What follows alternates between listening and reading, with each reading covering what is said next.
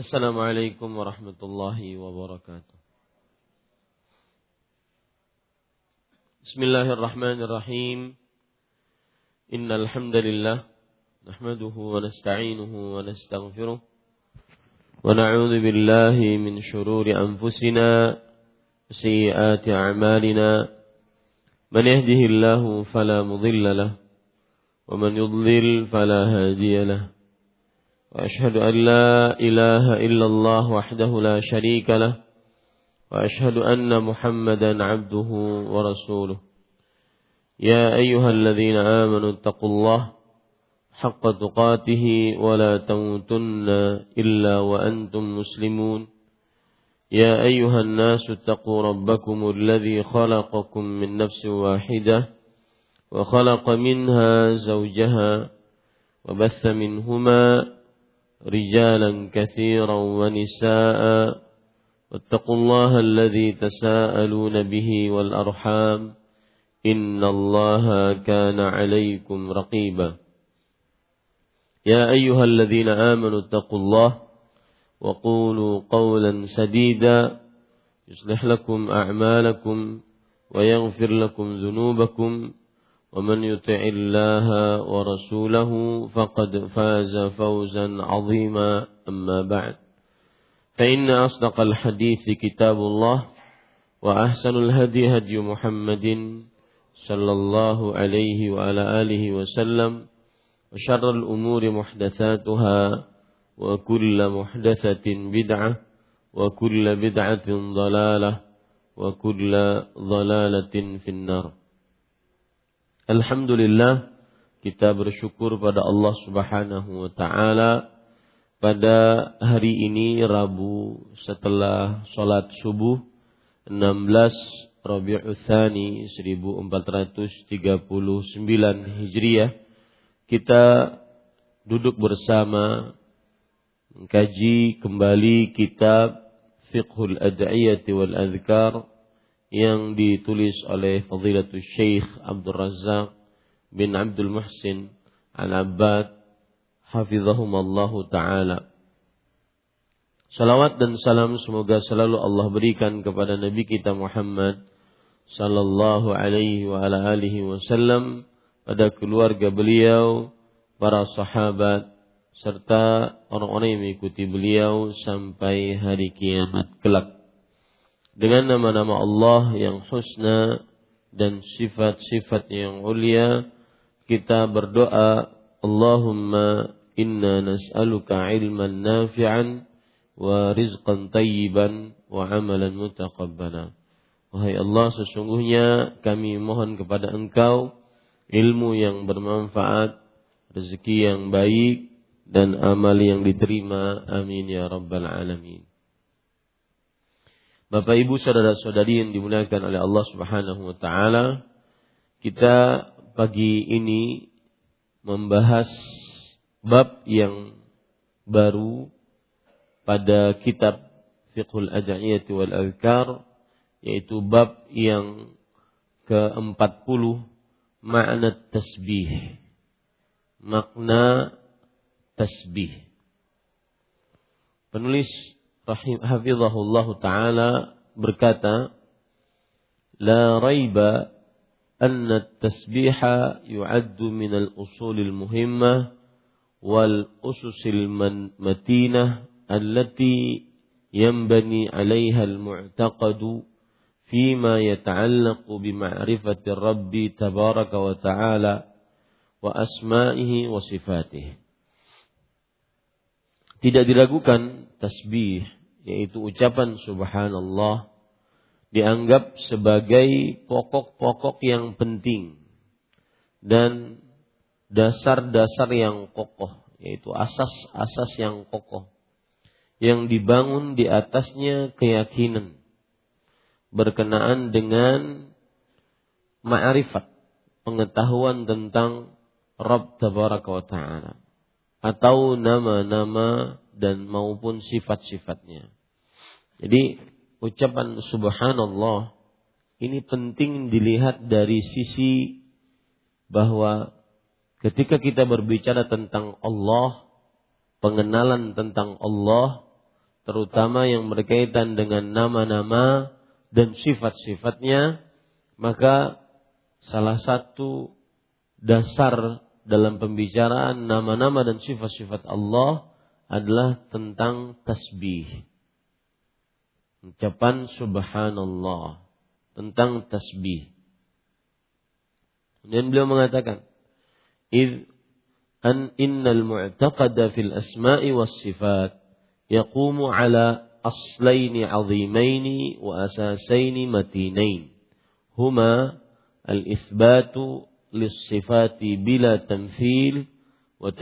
Allah an musyabahatil makhluk bila ta'til karena keyakinan tentang nama-nama dan sifat-sifat ditegakkan di atas dua pokok agung dan dua asas kokoh, yaitu penetapan tentang sifat-sifat tanpa membuat permisalan dan mensucikan Allah dari keserupaan dengan makhluk tanpa menghilangkan maknanya. Kalau kita berbicara tentang asma wa sifat, tauhid asma wa sifat, maka kita akan membicarakan sebuah pondasi dari tauhid asma wa sifat.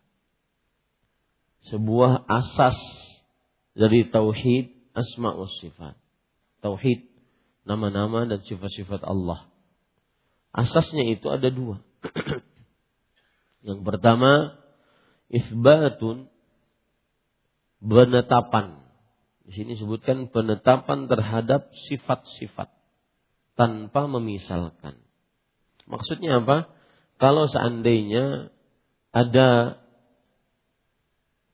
di dalam Al-Quran atau hadis Rasul Sallallahu Alaihi Wasallam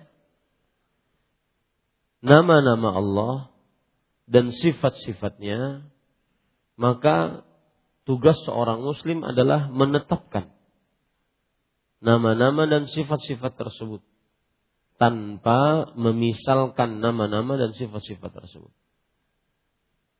Tanpa memisalkan nama-nama dan sifat-sifat tersebut dengan makhluk. Ini adalah pokok yang pertama dalam tauhid asma wa sifat. Yaitu menetapkan nama-nama dan sifat-sifat tersebut. Contoh, Allah Subhanahu wa taala berfirman dalam surat Asy-Syura ayat ke-11. Laisa kamitslihi syai wa huwa samiul basir. Saya sebenarnya agak terganggu dengan di sini kosong, sana penuh dan kurang baik dalam menuntut ilmu. Tapi tidak mengapa yang jelas saya sering me, me, apa, menasehati agar yang lebih cocok di sini.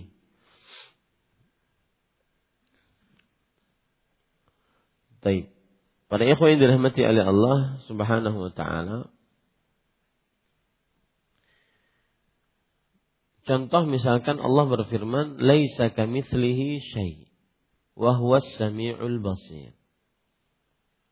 Yaitu tidak ada yang sesuatu apa pun yang semisal dengannya dan Allah Maha mendengar, Maha mengetahui.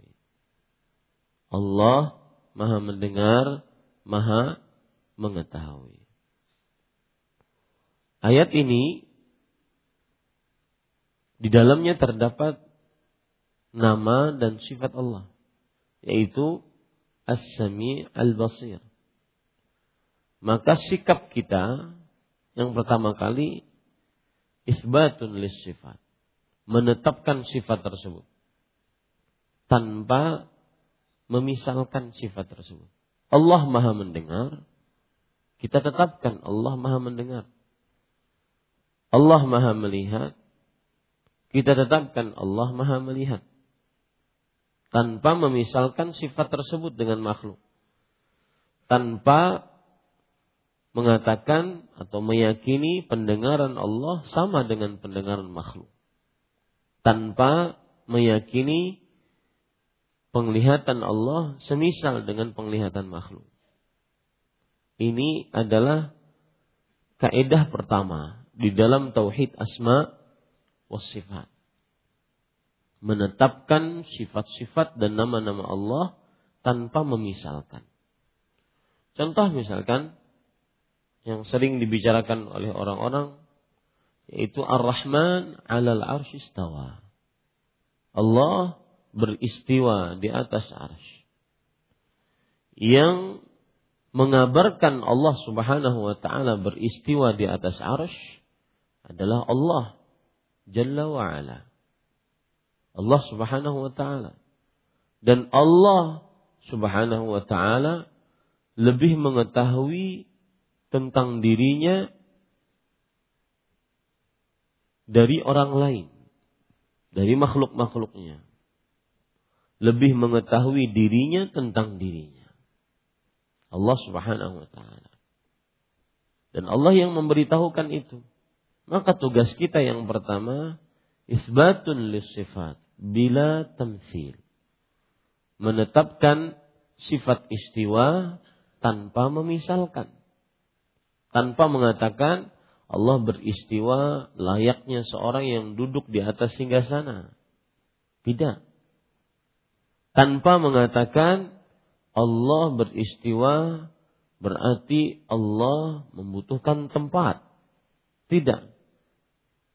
Allah beristiwa berarti Allah Subhanahu wa taala terbatas dengan sebuah tempat. Tidak. Kita tetapkan tanpa memisalkan. Ada pemikiran-pemikiran yang seperti saya sebutkan tadi karena dia memisalkan Allah dengan makhluk. Itu kekeliruannya. Kita cuma dituntut untuk menetapkan istiwanya Allah. Kita cuma dituntut untuk menetapkan istiwanya Allah. Kita tidak dituntut untuk memisalkan istiwanya Allah dengan makhluk.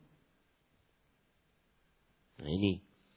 Ini kaidah pertama. Isbatun sifat bila tamthil. Menetapkan nama-nama dan sifat-sifat Allah tanpa tanpa memisalkannya.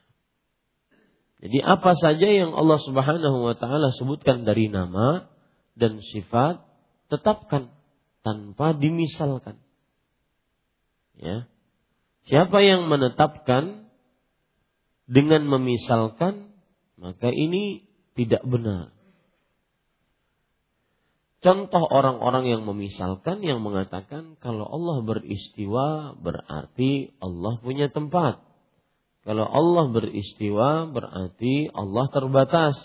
Kalau Allah beristiwa berarti Allah dibatasi oleh sesuatu. Maka ini semua perkataan-perkataan dari dalam rangka memisalkan Allah dengan makhluk. Padahal kaidah pertama dalam tauhid asma wa sifat menetapkan sifat-sifat dan nama-nama tanpa memisal. Yang kedua, penulis mengatakan dan mensucikan Allah dari keserupaan dengan makhluk tanpa menghilangkan maknanya. Nah, inilah yang disebut dengan tasbih. Mensucikan Allah. Yaitu mensucikan Allah dari keserupaan dengan makhluk tanpa menghilangkan maknanya. Kalau seandainya kita mendapati Allah menetapkan untuk dirinya As-Sami' Al-Basir, Allah Maha mendengar, Allah Maha melihat, maka kita sucikan pendengaran Allah, kita sucikan penglihatan Allah dari segala macam kekurangan. Tapi pendengaran dan penglihatan Allah kita tidak tiadakan. Kita tidak tiadakan. Tetap kita tetapkan. Ya, ini yang dimaksud mensucikan Allah dari keserupaan dengan makhluk tanpa menghilangkan maknanya. Tanpa menghilangkan maknanya. Contoh tadi istiwa. Ketika kita mendengar Allah beristiwa dan mengetahui sebagaimana yang diberitahukan oleh Allah, Allah beristiwa, maka pada saat itu kita sucikan istiwanya Allah. Allah beristiwa suci. Tidak seperti makhluk yang penuh dengan kekurangan. Tidak seperti makhluk yang penuh dengan kecacatan. Tidak seperti makhluk yang penuh dengan aib. Istiwanya Allah suci.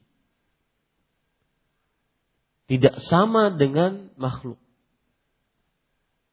Ya. Nah, kita sucikan Allah beristiwa dari segala macam kekurangan. Tetapi ingat, pensucian kita tidak kita hilangkan makna istiwanya. Karena kalau kita mengatakan Allah beristiwa. Istiwanya Allah itu sempurna, tanpa ada kekurangan. Allah tidak seperti makhluk. Allah ketika beristiwa, Allah tidak membutuhkan tempat. Allah ketika beristiwa, Allah tidak rendah. Allah ketika beristiwa di tempat yang tinggi. Allah ketika beristiwa, pokoknya kita sucikan istiwanya Allah. Istiwanya Allah menjadi sempurna. Tapi ingat, tanpa menghilangkan maknanya. Apa maksudnya tanpa menghilangkan maknanya? Yaitu tetap Allah beristiwa. Karena kalau orang mensucikan sesuatu, nanti yang ada adalah hilang. Yang ada adalah hi, hilang maknanya. Maka kita katakan tidak. Kita sucikan Allah dari segala macam kekurangan, aib, kerusakan, tapi tidak menghilangkan maknanya. Ya, tidak menghilangkan maknanya. Coba perhatikan perkataan Imam Malik rahimahullah. Ketika beliau ditanya oleh seseorang bagaimana Allah beristiwa. Maka beliau menjawab apa? Al-istiwa'u ma'lum. Istiwa maknanya secara bahasa dapat kita ketahui, ma'lum. Wassu'alu an uh, wal kaifu majhul. Dan bagaimana istiwa Allah itu kita tidak ketahui. Yang kita kita tidak ketahui bagaimana. Itu bukan urusan kita. Tetapi makna istiwa kita paham. Ala meninggi, irtafa'a, eh, ala tinggi, irtafa'a terangkat, wastaqar menetap di tempat yang tinggi. Itu makna istawa. Ya. Ini para ikhwan dirahmati oleh Allah. Maka pada saat itu beliau mengatakan alistiwa ma'lum. Makna istiwa kita pahami. Wa al-kaifu majhul. Tetapi bagaimana istiwanya Allah itu kita nggak tahu. Kenapa? Karena kita mensucikan Allah. Tetapi tetap kita katakan Allah istiwa tanpa meniadakan maknanya. Wasu'alu anhu bid'ah. Dan bertanya tentang bagaimana istiwa Allah itu adalah perkara mengada-ngada dalam agama. Ya. Bukan bertanya tentang istiwa, bukan, tetapi bertanya tentang bagaimana istiwa itu perkara bid'ah. Itu yang tidak boleh. Adapun bertanya tentang istiwanya Allah Subhanahu wa taala bahwa Allah mempunyai sifat istiwa itu bukan bid'ah. Membicarakan tentang Allah di langit itu bukan bid'ah. Tapi membicarakan bagaimana. Nah, itu yang bid'ah. Paham ini para ikhwah? Nah, ini pokok yang kedua. Nah, pembicaraan tentang tasbih berkaitan dengan pokok yang kedua mensucikan nama-nama dan sifat-sifat Allah dari seluruh eh, kekurangan dan aib. Kalau kita dapati nama dan sifat Allah, maka Allah berarti suci dari kekurangan apa pun dan aib apa pun dalam nama dan sifat tersebut. Contoh, misalkan Allah Subhanahu wa taala berfirman, "Kullu syai'in halikun illa wajah." Segala sesuatu akan binasa kecuali wajah Allah. Tugas kita tadi ada dua. Yang pertama, menetapkan. Menetapkan sifat wajah. Tapi tanpa memisalkan. Allah mempunyai wajah tidak semisal dengan wajah makhluk. Kita tetapkan. Yang kedua, kita sucikan wajah Allah dari segala macam kekurangan. Tidak seperti makhluk. Segala macam kekurangan yang ada pada wajah kita sucikan. Wajah Allah maha sempurna, maha mulia. Tapi meskipun kita sucikan tanpa meniadakan maknanya. Nah, paham ini sampai sini? Nah, kalau kita berbicara tentang tasbih, ucapan subhanallah, maka yang kita bicarakan adalah berarti apa? Tentang poin yang ke kedua. Di sinilah pentingnya makna tasbih. Karena ketika seseorang mengucapkan subhanallah itu berarti dia sedang mensucikan Allah.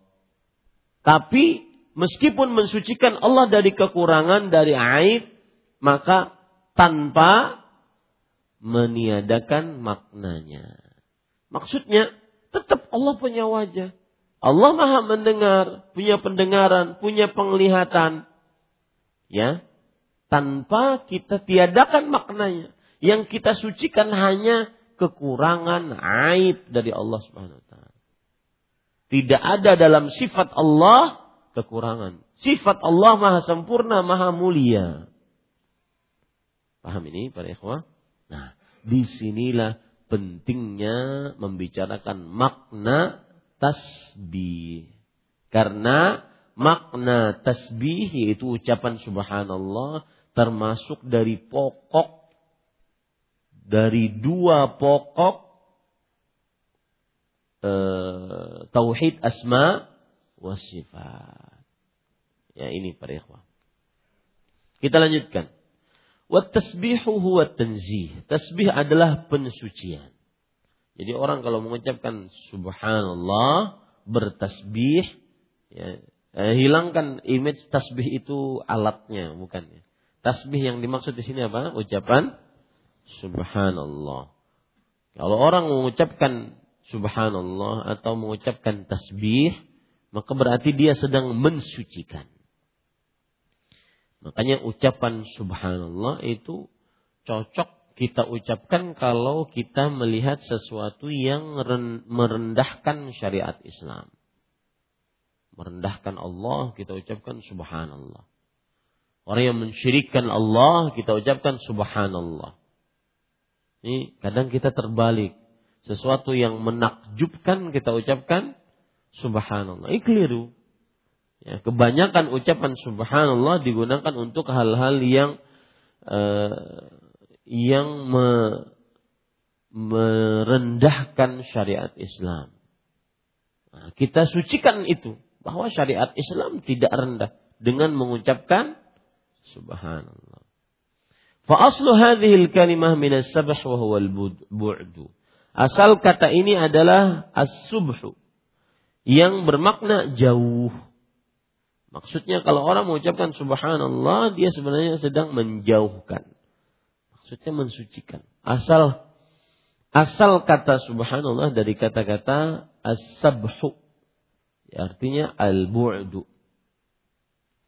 Qala al-Azhari fi tahdhib al-lughah. Al-Azhari, Al-Azhari seorang ulama bahasa Arab. Berkata dalam kitab Tahdhibul Lughah. Tahdhibul Lughah adalah salah satu kamus besar bahasa Arab. Tahdhibul Lughah. Wa ma'na tanzihullah minas su'i wa tab'iduhu minhu. Makna mensucikan Allah dari keburukan yakni menjauhkannya menjauhkannya dari hal itu. Ini ketika orang mengucapkan uh, subhanallah berarti dia mensucikan Allah, berarti dia menjauhkan Allah dari keburukan. Wa kadzalika tasbihuhu min sabbahtu fil ardi idza ab'adta fiha.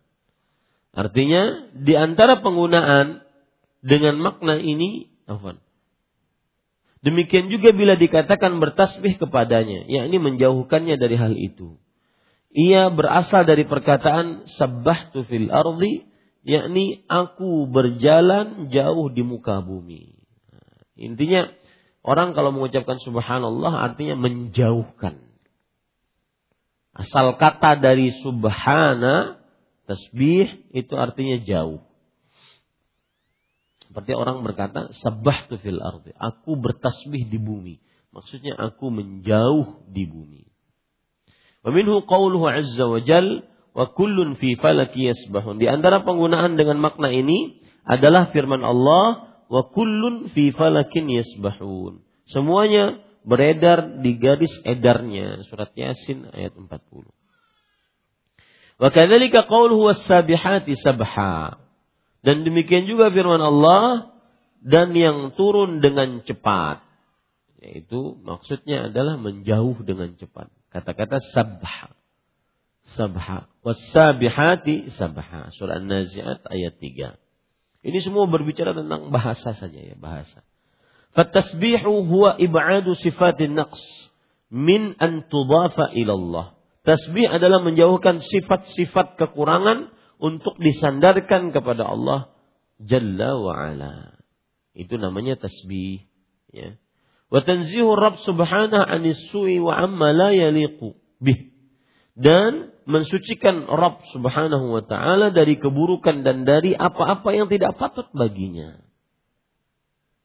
Kalau kita mendapati sifat Allah, wajah, tangan misalkan, sudah kita sucikan.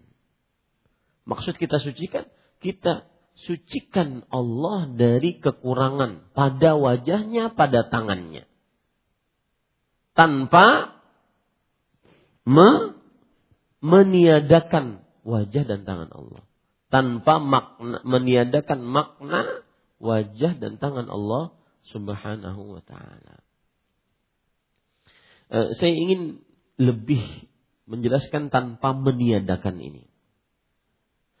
Jadi kita ahlu sunnah wal jamaah menyatakan Allah sifatnya suci dari kekurangan. Dari aib. Dan kita tiadakan dari sifat itu kekurangan. Ya. Tetapi tetap tanpa menghilangkan maknanya. Paham sampai sini ya? Orang-orang ahlu sunnah wal jamaah itu yang mereka lakukan. Nah, di sana ada sebagian orang yang tidak mau berpikir panjang. Mereka disebut dengan ahlu tafwil ahlu tafwid atau disebut dengan mufawwil kelompok mufawwid. Apa itu kelompok mufawwid? Yaitu ketika mereka mendapatkan sifat-sifat Allah, maka mereka mengatakan Allah yang lebih tahu maknanya. Allah yang lebih tahu maknanya. Maksudnya apa? Sudahlah. Selama Allah ucapkan, biarkan saja. Mereka tidak mau membicarakan tentang penetapan, peniadaan, nggak mau. Yang penting mereka katakan Allah lebih tahu maknanya. Ini dari satu sisi kekurangan. Kenapa? Karena berarti Allah berbicara dengan sesuatu yang kita tidak pahami. Hanya ada orang-orang jenis mufawwil ini. Yang mengatakan ketika Allah berfirman Ar-Rahman ala istawa, Allah beristiwa di atas aras. Sudah kata mereka, Allah lebih tahu maknanya istiwa.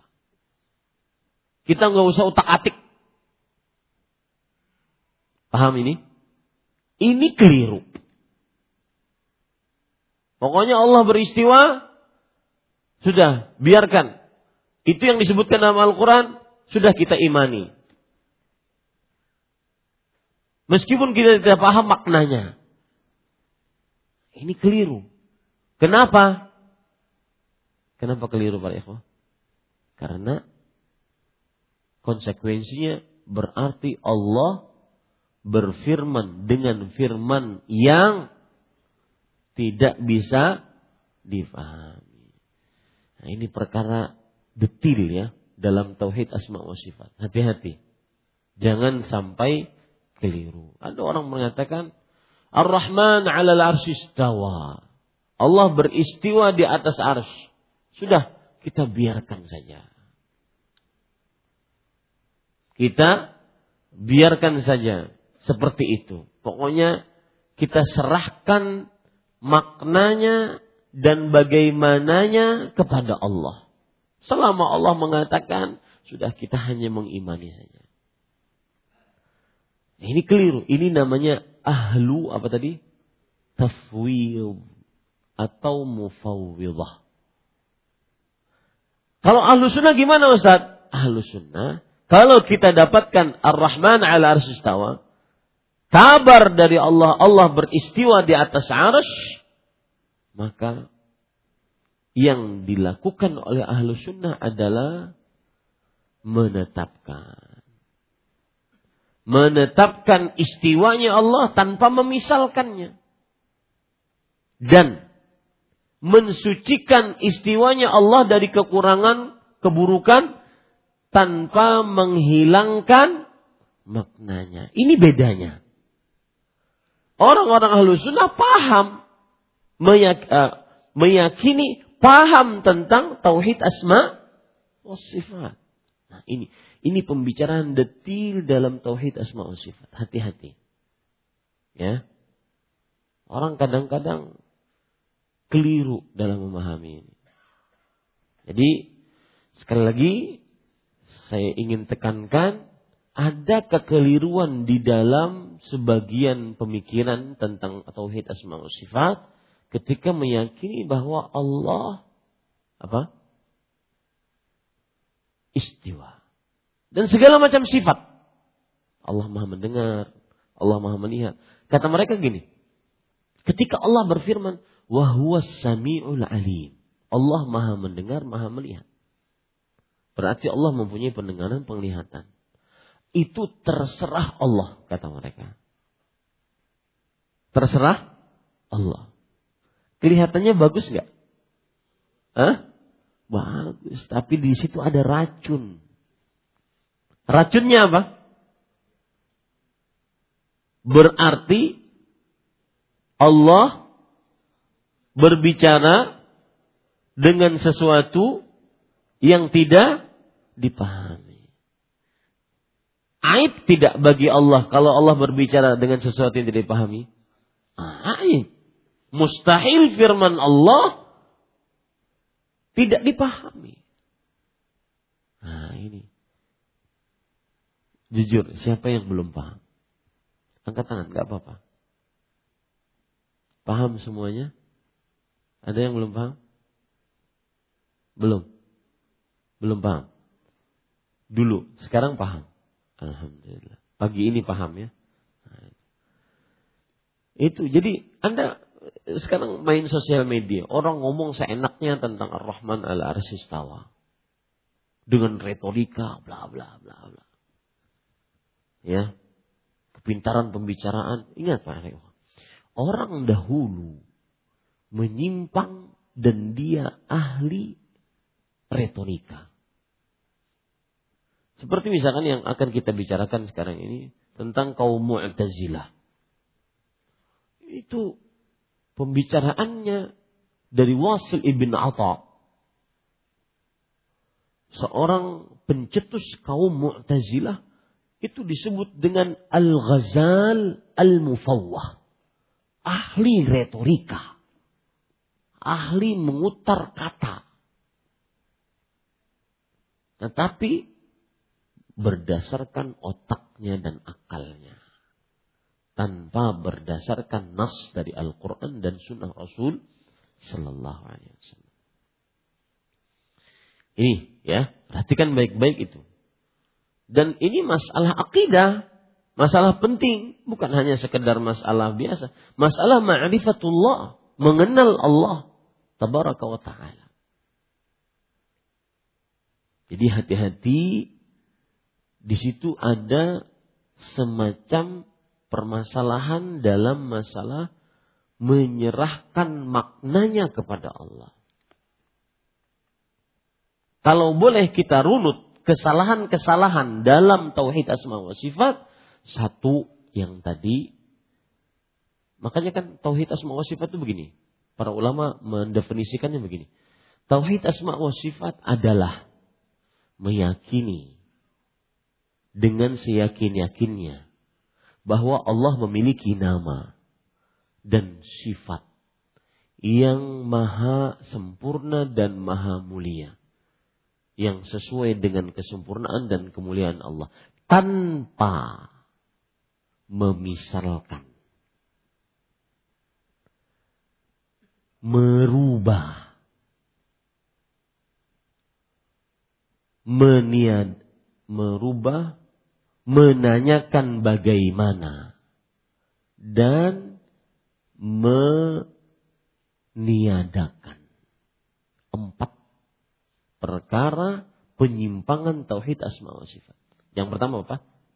Memisalkan. Saya ulangi, tauhid asma wa sifat adalah meyakini di dalam hati dengan seyakin-yakinnya tanpa ada keraguan sedikit pun bahwa Allah memiliki nama dan sifat yang sesuai dengan kemuliaan dan keagungannya tanpa memisalkan nama dan sifat tersebut dengan makhluknya.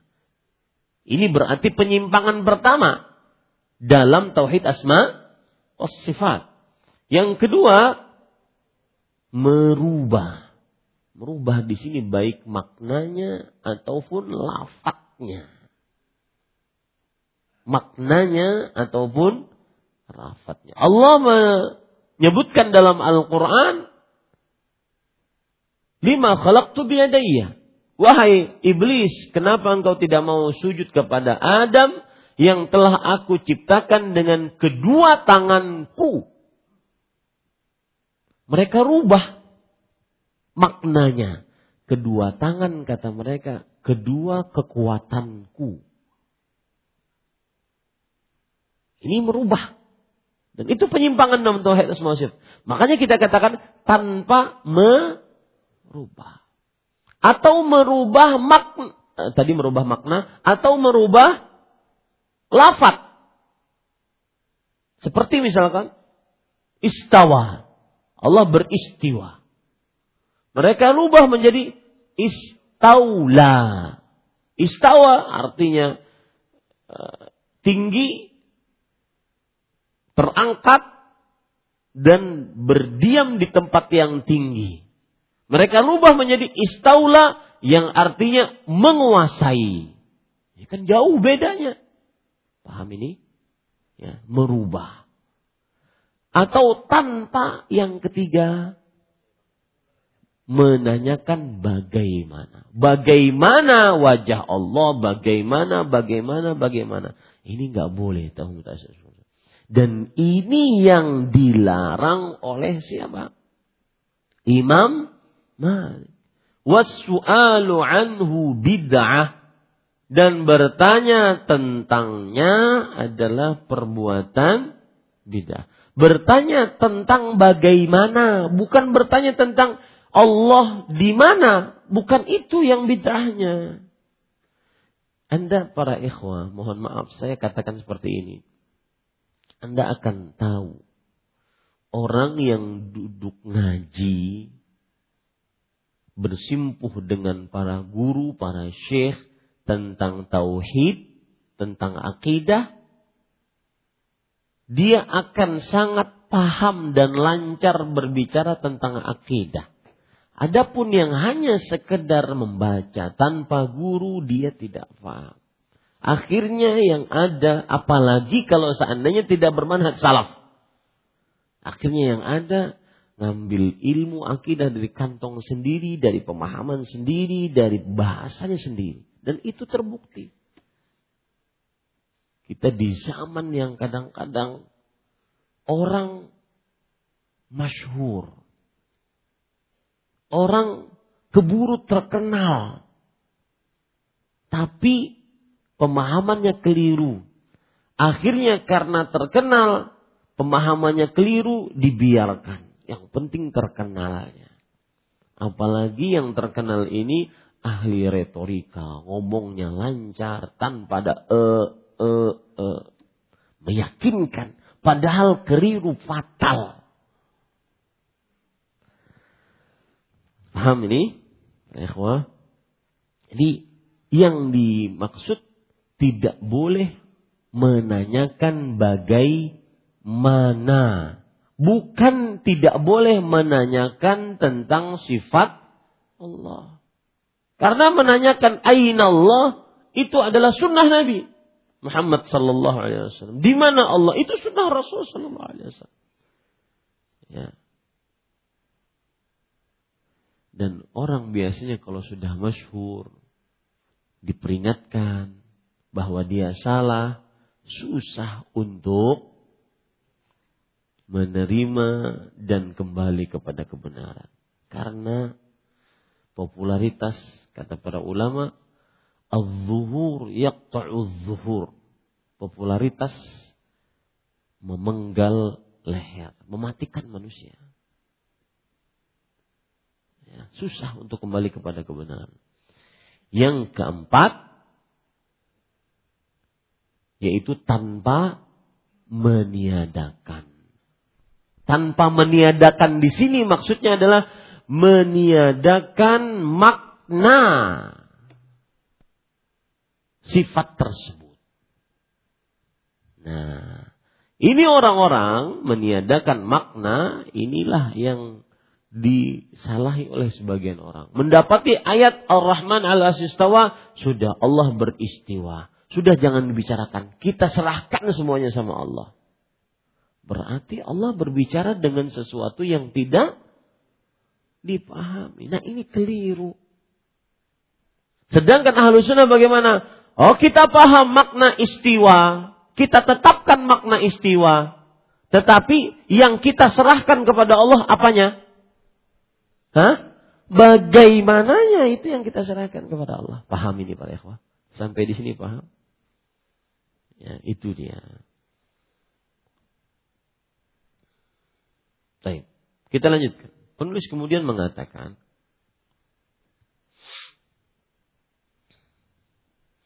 Wa aslu tasbih lillah inda al-Arab at-tanzihu lahu min idhafatin ma laysa min sifatihi ilaih. Asal dari tasbih kepada Allah di kalangan orang-orang Arab adalah mensucikannya dari penisbatan sifat yang bukan termasuk sifat-sifatnya. Wattabri'atu lahu min dhalik. Dan membebaskannya, yaitu membebaskan Allah dari hal-hal tersebut. Waqad warada hadzal ma'na fi tafsir tasbih fi hadithin yurfa'u ila Nabi sallallahu alaihi wasallam illa anna isnadahu kalam. Illa anna fi isnadihi kalaman. Makna seperti ini tentang tafsiran tasbih telah disebutkan dalam hadis yang dinisbatkan kepada Nabi Muhammad Sallallahu Alaihi Wasallam. Hanya saja dalam sanatnya terdapat pembicaraan. Maksudnya makna tasbih yaitu mensucikan Allah dari segala macam keburukan, kekurangan, aib. Itu ada hadisnya. Cuma hadisnya lemah. Ada hadisnya. Ya. Secara hadis hadisnya lemah. فقد روى الحاكم في في المستدرك عن عبد الرحمن بن حماد قال حدثنا حفص بن سليمان قال حدثنا طلحة بن يحيى بن طلحة عن أبيه عن طلحة بن عبيد الله رضي الله عنه قال سألت رسول الله صلى الله عليه وآله وسلم عن تفسير سبحان الله. فقال هو تنزيه الله عن كل شيء عن كل سوء. قال الحاكم صحيح الإسناد ولم يخرجاه وتعقبه الذهبي في تلخيصه للمستدرك بقوله بل لم يصح فإن طلحة منكر الحديث. قاله البخاري وحفص واهي الحديث وعبد الرحمن قال أبو حاتم منكر. Perhatikan Makna seperti ini tentang tafsiran tasbih telah disebutkan dalam hadis yang dinisbatkan kepada Nabi Muhammad SAW. Maksudnya, tafsiran tasbih yaitu mensucikan Allah dari keburukan itu ada hadisnya. Cuma hanya saja dalam sanatnya tentang terdapat pembicaraan. Maksudnya ada kelemahan. Ya, maknanya secara hadis, secara hadis ada kelemahan. Ya. Diriwayatkan Al-Hakim dalam Al-Mustadrak dari Abdurrahman bin Hamad Hafs bin Sulaiman menceritakan kepada kami Talha bin Yahya bin Talha menceritakan kepada kami dari bapaknya dari Talha bin Ubaidillah. Nah, itu itu namanya sanad hadisnya begitu.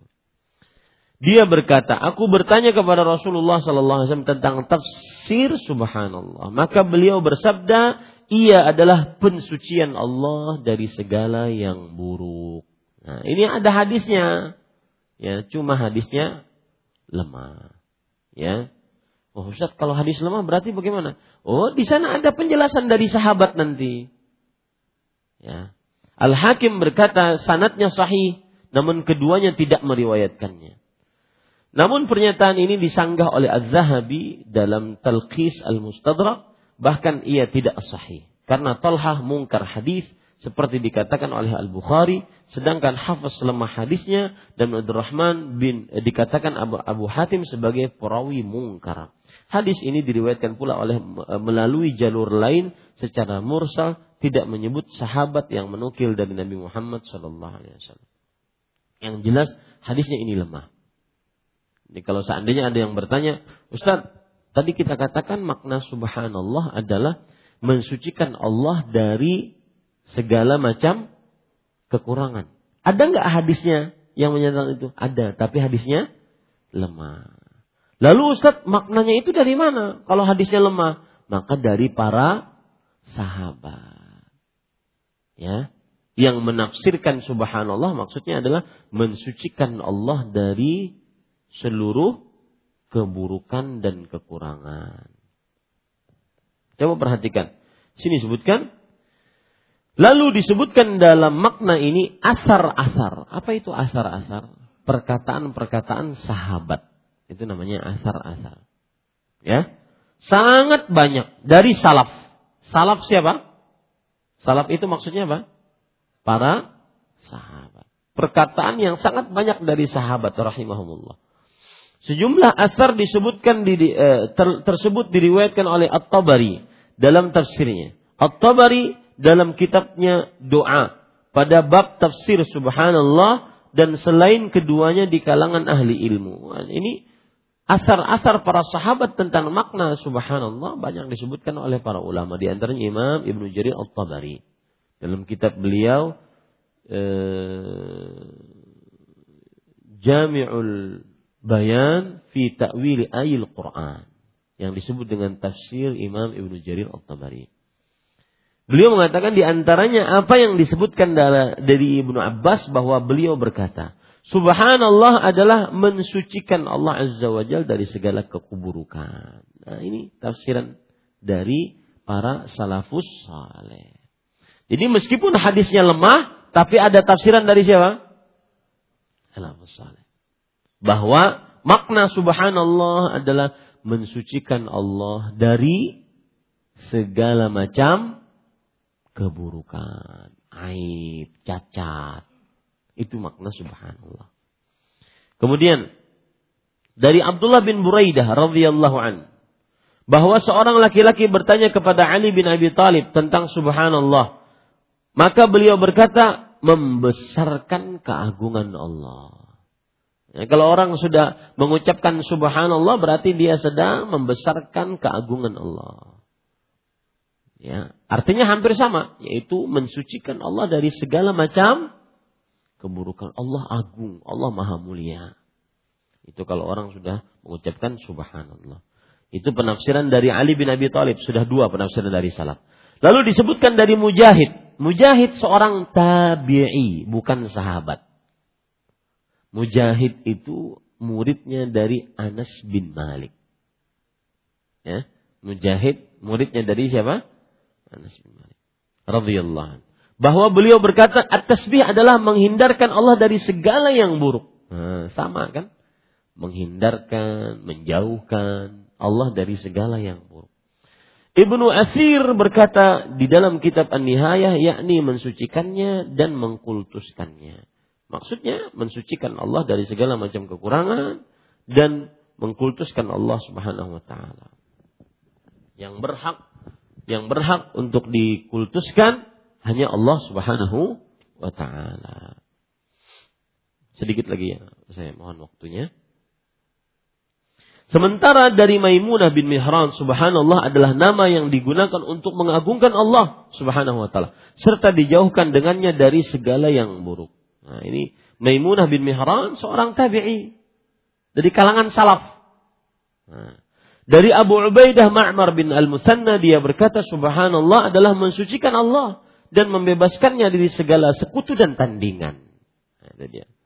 Kemudian dari Muhammad bin Aisyah, ini semuanya asar-asar para salaf. Ya, salaf itu sahabat, tabi'i, tabi'ut tabi'in. Itu salaf. Kemudian dari Muhammad bin Aisyah rahimahullah dia berkata, orang Arab jika mengingkari sesuatu dan mengagungkannya, niscaya dia berkata, subhanallah. Nah ini mulai saat sekarang rubah. Kalau seandainya kita ingin mengingkari sesuatu yang buruk, kita ucapkan apa? Subhanallah. Ada orang melakukan kesyirikan, subhanallah. Ada orang main dukun, subhanallah. Ada orang, ada iklan pawang hujan, subhanallah. Ya. Ini dia. Ini kebanyakan ucapan subhanallah itu untuk mensucikan Allah dari segala macam keburukan.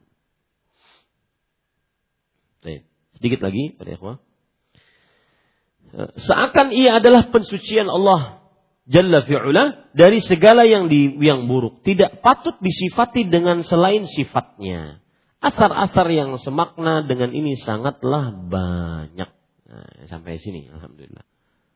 Ya, ini para ikhwan dirahmati oleh Allah.